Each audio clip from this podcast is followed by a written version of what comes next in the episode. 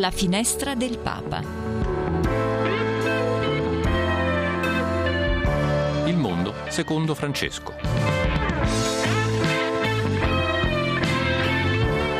Cronache, storie e commenti Dal Vaticano e non solo.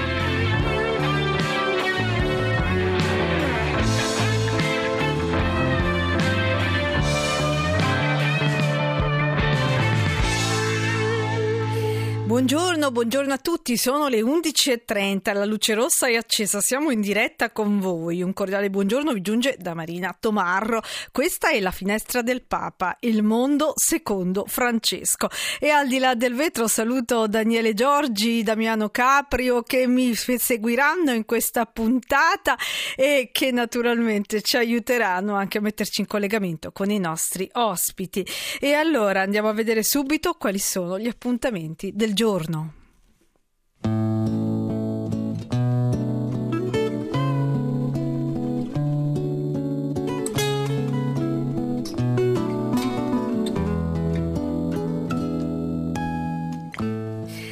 E allora, cari amici, oggi è 17 febbraio e la Chiesa ricorda i santi sette fondatori dell'Ordine dei Servi di Maria, tra i quali Sant'Alessio Falconieri e oggi, come sempre da Loreto, a mezzogiorno potrete ascoltare la recita della preghiera dell'Angelus e del Santo Rosario, mentre alle 19 la Santa Messa celebrata dalla chiesa di Santa Maria Immacolata di Lourdes in Roma. E questa mattina al Palazzo Lateranense si sta svolgendo il secondo appuntamento del corso di formazione missionaria Tutto un altro mondo, i segni dei tempi a dieci anni dall'Evangeli Gaudium Studium organizzato dall'Ufficio per la cooperazione missionaria della Diocesi di Roma. E l'incontro di oggi è tenuto dal professor Vincenzo Cannizzaro sul tema Il diritto internazionale vale per tutti e, um, il primo appuntamento si svolse il, lo scorso 27 gennaio e rimaniamo sempre nell'ambito del Palazzo Lateranense, quindi il Vicariato di Roma, perché oggi pomeriggio alle 17 c'è un appuntamento molto bello. Si svolge la Giornata delle Arti, un'occasione per visitare gratuitamente la struttura e assistere ad alcune esibizioni degli allievi dell'Accademia Nazionale dell'Arte Drammatica Silvio D'Amico dell'Accademia Nazionale di Danza, del Conservatorio di Musica Santa Cecilia e dell'Accademia delle Belle Arti di Roma. Ricordiamo che tutto questo naturalmente è perché eh, ricorre la memoria del Beato Angelico. E poi oggi è un anniversario importante della dichiarazione di indipendenza del Kosovo, era il 17 febbraio del 2008.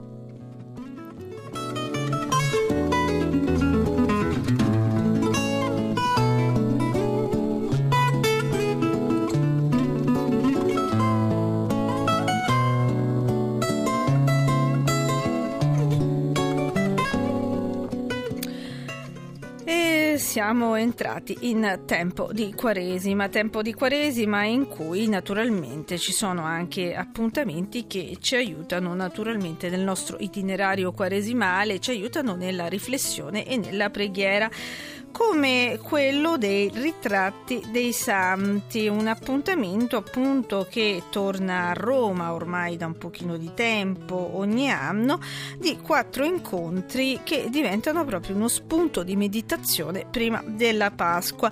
Questi incontri, questa edizione, si svolgono nella Basilica Parrocchiale di Santa Teresa d'Avila, eh, qui a Roma, in Corso d'Italia.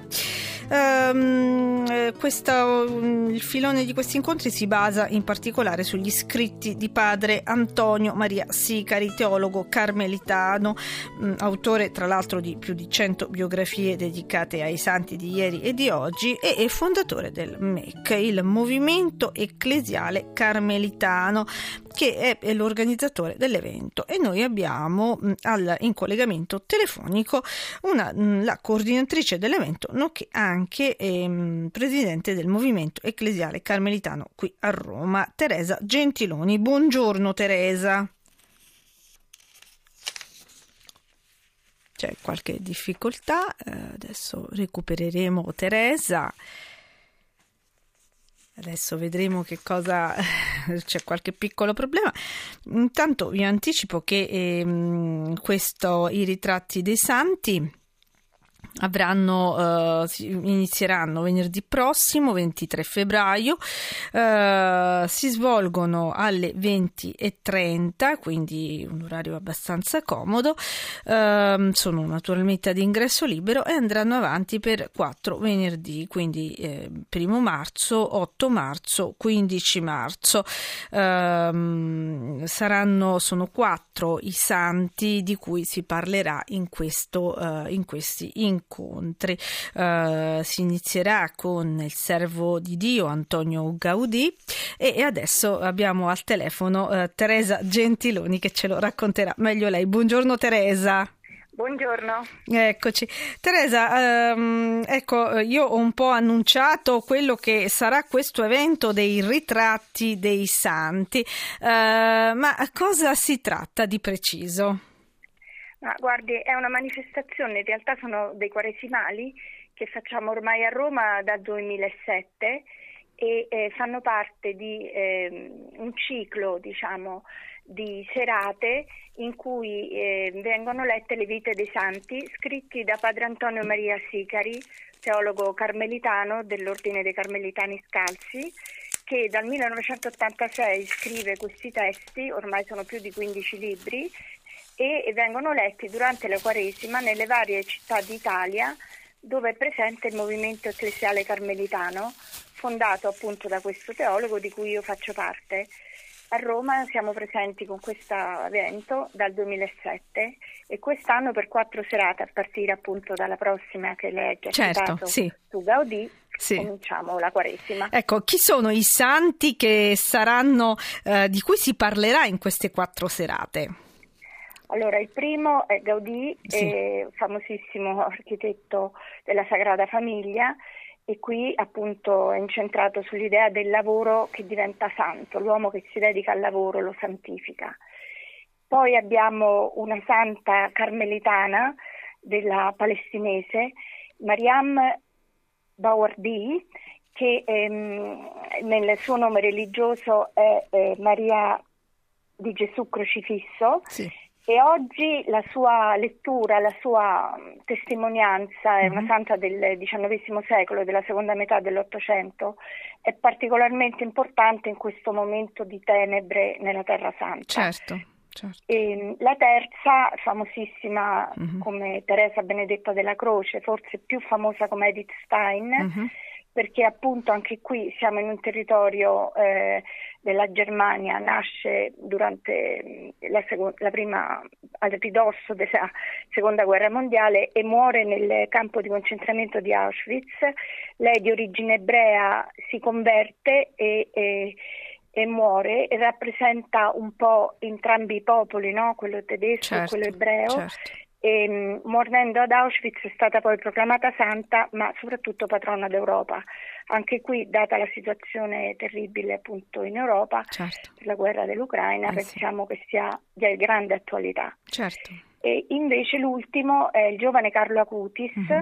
che è nato nel 1991, è morto nel 2006, giovanissimo, per una leucemia fulminante, è l'esempio di un santo giovane contemporaneo che aveva praticamente già capito da piccolissimo il valore dell'Eucarestia, fece la comunione addirittura in anticipo e cominciò da ragazzo adolescente pieno di entusiasmi e anche appassionato di informatica, fece una mostra sui miracoli eucaristici che tutt'oggi gira per eh, tutte le parrocchie di Roma e non solo. Sì, è Ed vero. è eh, lui un um, beato. Beato Maria Cutis. Come avete scelto queste quattro figure di santi? È stata una casualità? C'è stato uno studio? Perché proprio loro quattro? Ma loro quattro perché intanto cerchiamo di eh, essere anche come dei testimoni della santità, quindi cerchiamo varie figure partendo dal presupposto che il santo non è il perfetto, il superuomo, ma è colui che è riuscito a mettere completamente nelle mani di Dio la propria vita, abbandonarsi a Dio in ogni circostanza storica, culturale, sociale. Quindi spaziamo ogni volta nei quaresimali con più figure, laici, consacrati, monache, monaci, religiosi, giovani, addirittura abbiamo visto tante, tantissime figure anche a, estere, in ogni, in ogni epoca. E, e, infatti siamo un gruppo carmelitano e tutte queste rappresentazioni le faremo a, nella Basilica di Santa Teresa d'Avila, qui a Roma. E per questo in questo anno abbiamo scelto anche due monache carmelitane. Certo, certo, questo è molto importante. Eh, Teresa, ehm, c'è un filo rosso che lega in qualche modo questi quattro santi? Sono diversi tra di loro, di epoche, di vita vissuta. Eh, abbiamo appunto detto c'è Gaudì che è stato un artista, eh, Edith Stein, una suora carmelitana, mh, mm, eh, uguale anche la, la Santa Maria ehm, di Gesù crocifisso. E poi Carlo che è un eh, contemporaneo, è un ragazzo, è giovane, è vicino a tanti nostri ragazzi. Ecco, ma nonostante le apparenti differenze, c'è un filo rosso che lega queste quattro belle figure? Ma certamente il filo rosso è la consapevolezza del loro straordinario rapporto con Dio. Cioè quello che fa la differenza, diciamo, è l'accettazione di ogni circostanza, per cui se da un lato abbiamo Edith Stein che sa di morire in campo di concentramento, rimane una donna tenera che accudisce i bambini, li accarezza, addirittura viene nominata eh, nelle lettere, vabbè, sono, ma eh, voglio dire, questa tenerezza certo. dei santi si vede anche nell'accettazione del loro destino. Eh sì.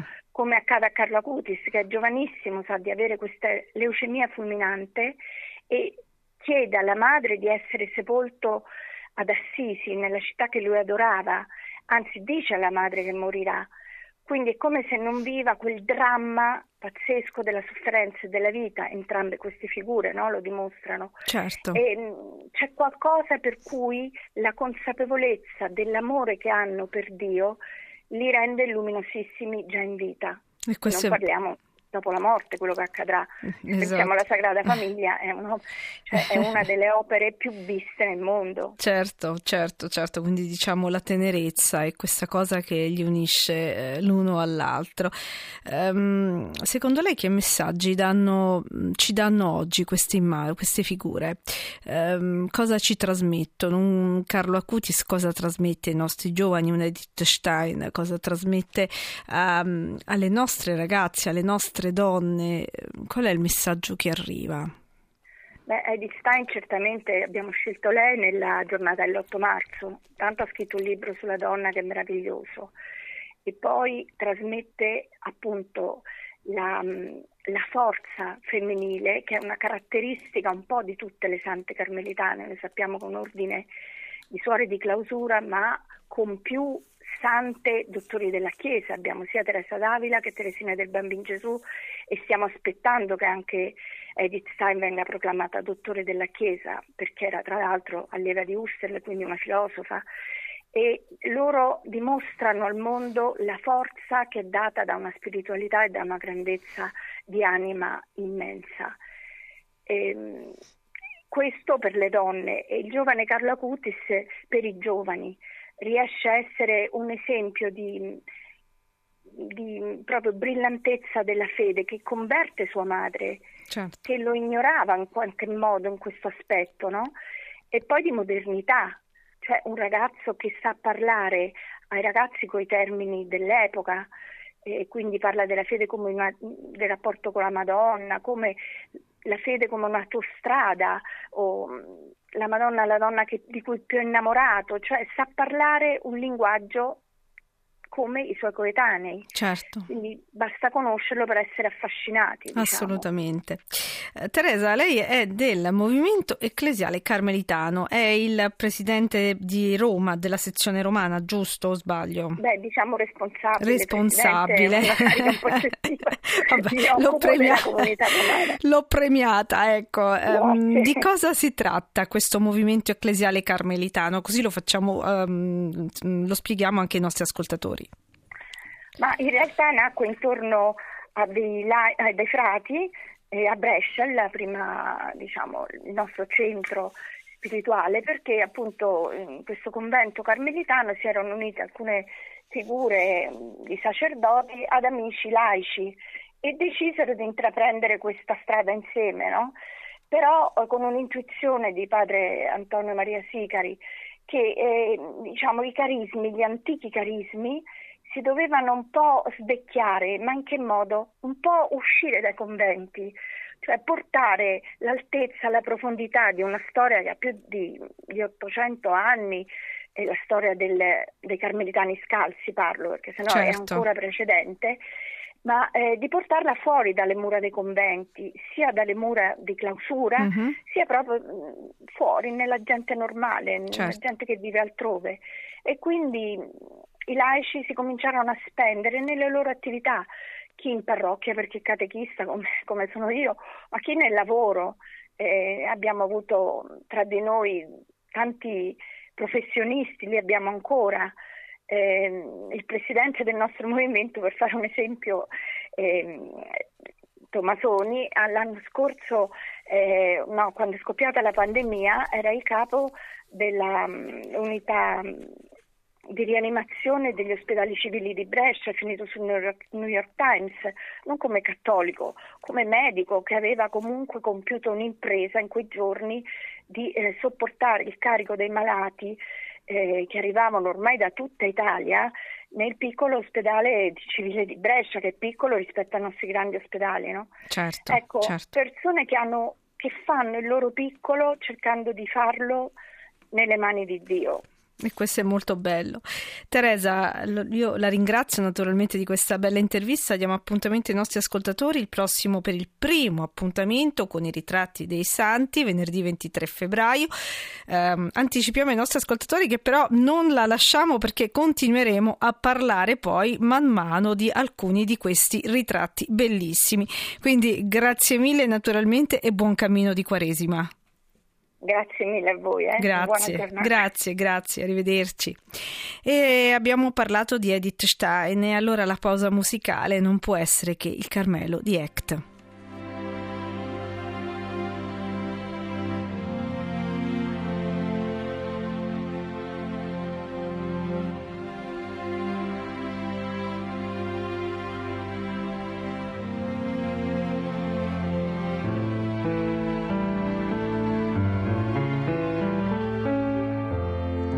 Per vivere in solitudine, nella pace e nel silenzio,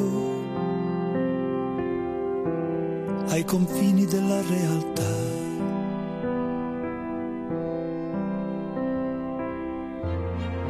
Mentre ad Auschwitz soffiava forte il vento e ventilava la pietà hai lasciato le cose del mondo, il pensiero profondo dai voli insondabili.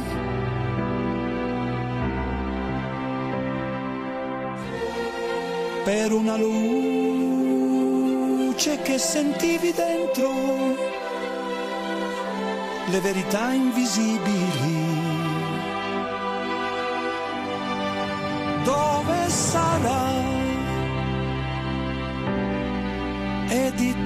Stein?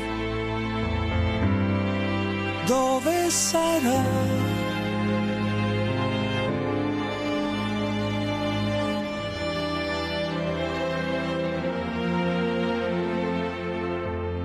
I mattini di maggio riempivano l'aria, i profumi nei chiostri del Carmelo di Echt.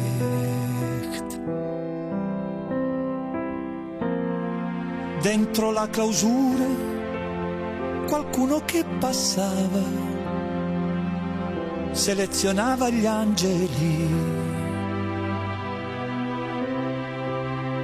E nel tuo desiderio di cielo una voce nell'aria si udì gli ebrei non sono uomini.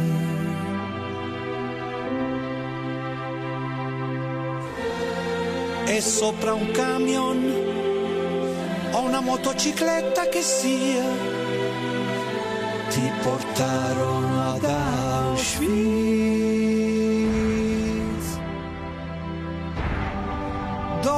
sarà Edith Stein? Dove sarà?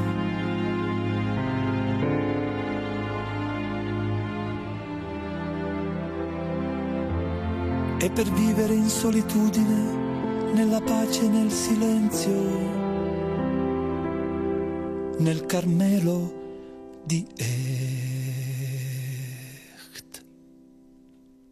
E adesso, cari amici, cambiamo tema, cambiamo tema e andiamo a conoscere invece un, uh, uno street art, uno street art che è il nostro amico che eh, spesso eh, abbiamo intervistato. Sto parlando di Mopal al secolo Mauro Pallotta. Perché parliamo di lui oggi? Perché Mauro Pallotta dal 2011 porta murales, workshop e laboratori all'interno degli istituti di pena italiani, grazie anche alla collaborazione di lunga data con l'associazione Operazione Cuore EZ. Un format ormai molto collaudato, il suo mm, si confronta proprio con i detenuti all'insegna della democraticità. Pensate, dice eh, Mauro Pallotta, inizio presentando una rosa di argomenti possibili e poi si preparano dei bozzetti, ognuno eh, di questi argomenti e alla fine se ne vota uno, quello che riceve più voti poi si riproduce sul muro tutti insieme. E allora andiamo a sentire dal microfono di Roberta Barbi l'intervista a Mopal o Mauro Pallotta in che modo lui proprio eh, collabora e fa partecipare i detenuti ai suoi fantastici murales.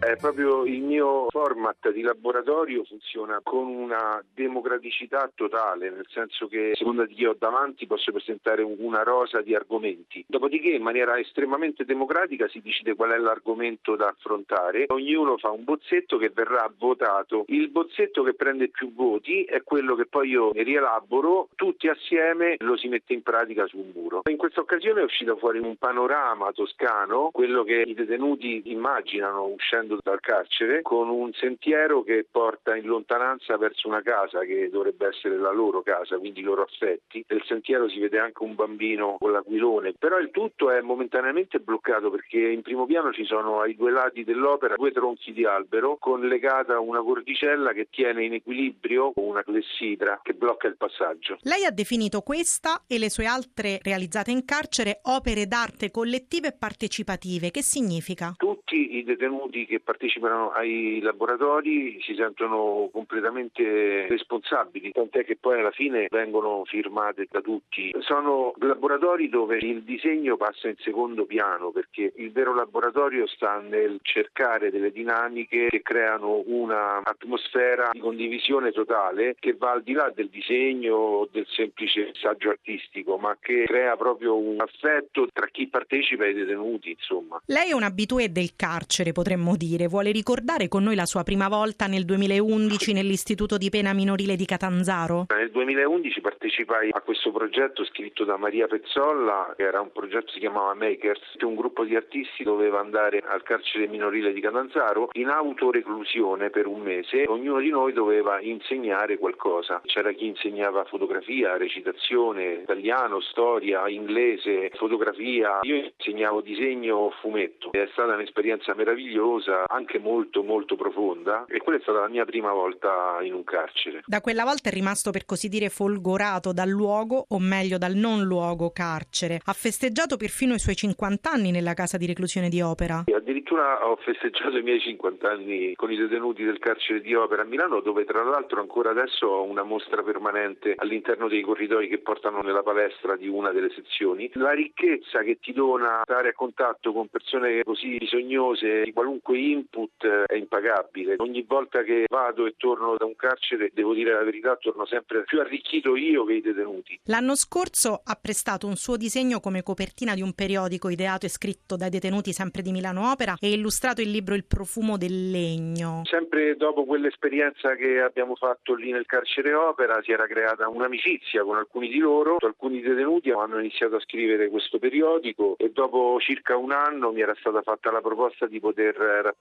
la copertina, una sorta di arca di Noè che cammina sopra un mondo ricoperto d'acqua. Qual è il suo segreto per avvicinare i detenuti ed entrare in confidenza con loro affinché si aprano all'arte? Innanzitutto è la trasmissione della mia passione, cioè io vado lì per fare il più bel disegno possibile insieme a loro e loro capiscono subito che questo è il mio obiettivo principale. Dopodiché ci sono anche altre prerogative, l'assoluta assenza di pregiudizio nei confronti di chiunque, la totale mancanza di curiosità verso quello che è stato il motivo della loro reclusione, quindi non faccio nessuna domanda, non mi creo nessun pregiudizio. Questo evidentemente si sente poi nel rapporto umano che andiamo a instaurare e poi mi seguono con facilità. L'arte ha il potere di superare le barriere? Anche questo è uno dei motivi per cui io pratico la mia forma d'arte per quello che posso, in tutto e per tutto, è il mio obiettivo, insomma.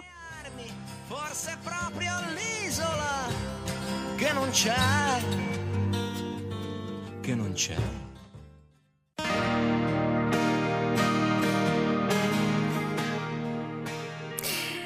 E cari amici, abbiamo ascoltato l'intervista Mopal Mauro Pallotta fatta da, realizzata dalla nostra Roberta Barbi e anche il tempo a mia disposizione per la giornata di oggi si è concluso, quindi io ringrazio al di là del vetro beh, Daniele Giorgi e Damiano Caprio, ridono per le mie amnesie improvvise.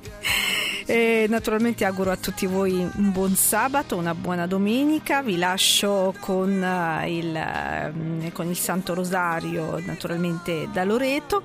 E vi lascio con questa bella canzone di ultimo e a risentirci lunedì. Ciao!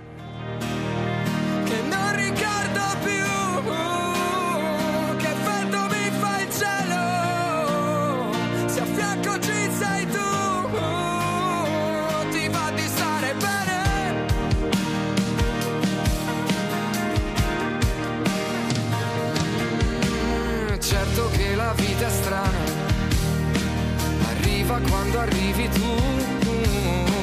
È certo che qualcosa cambia se vivi e non sorridi più.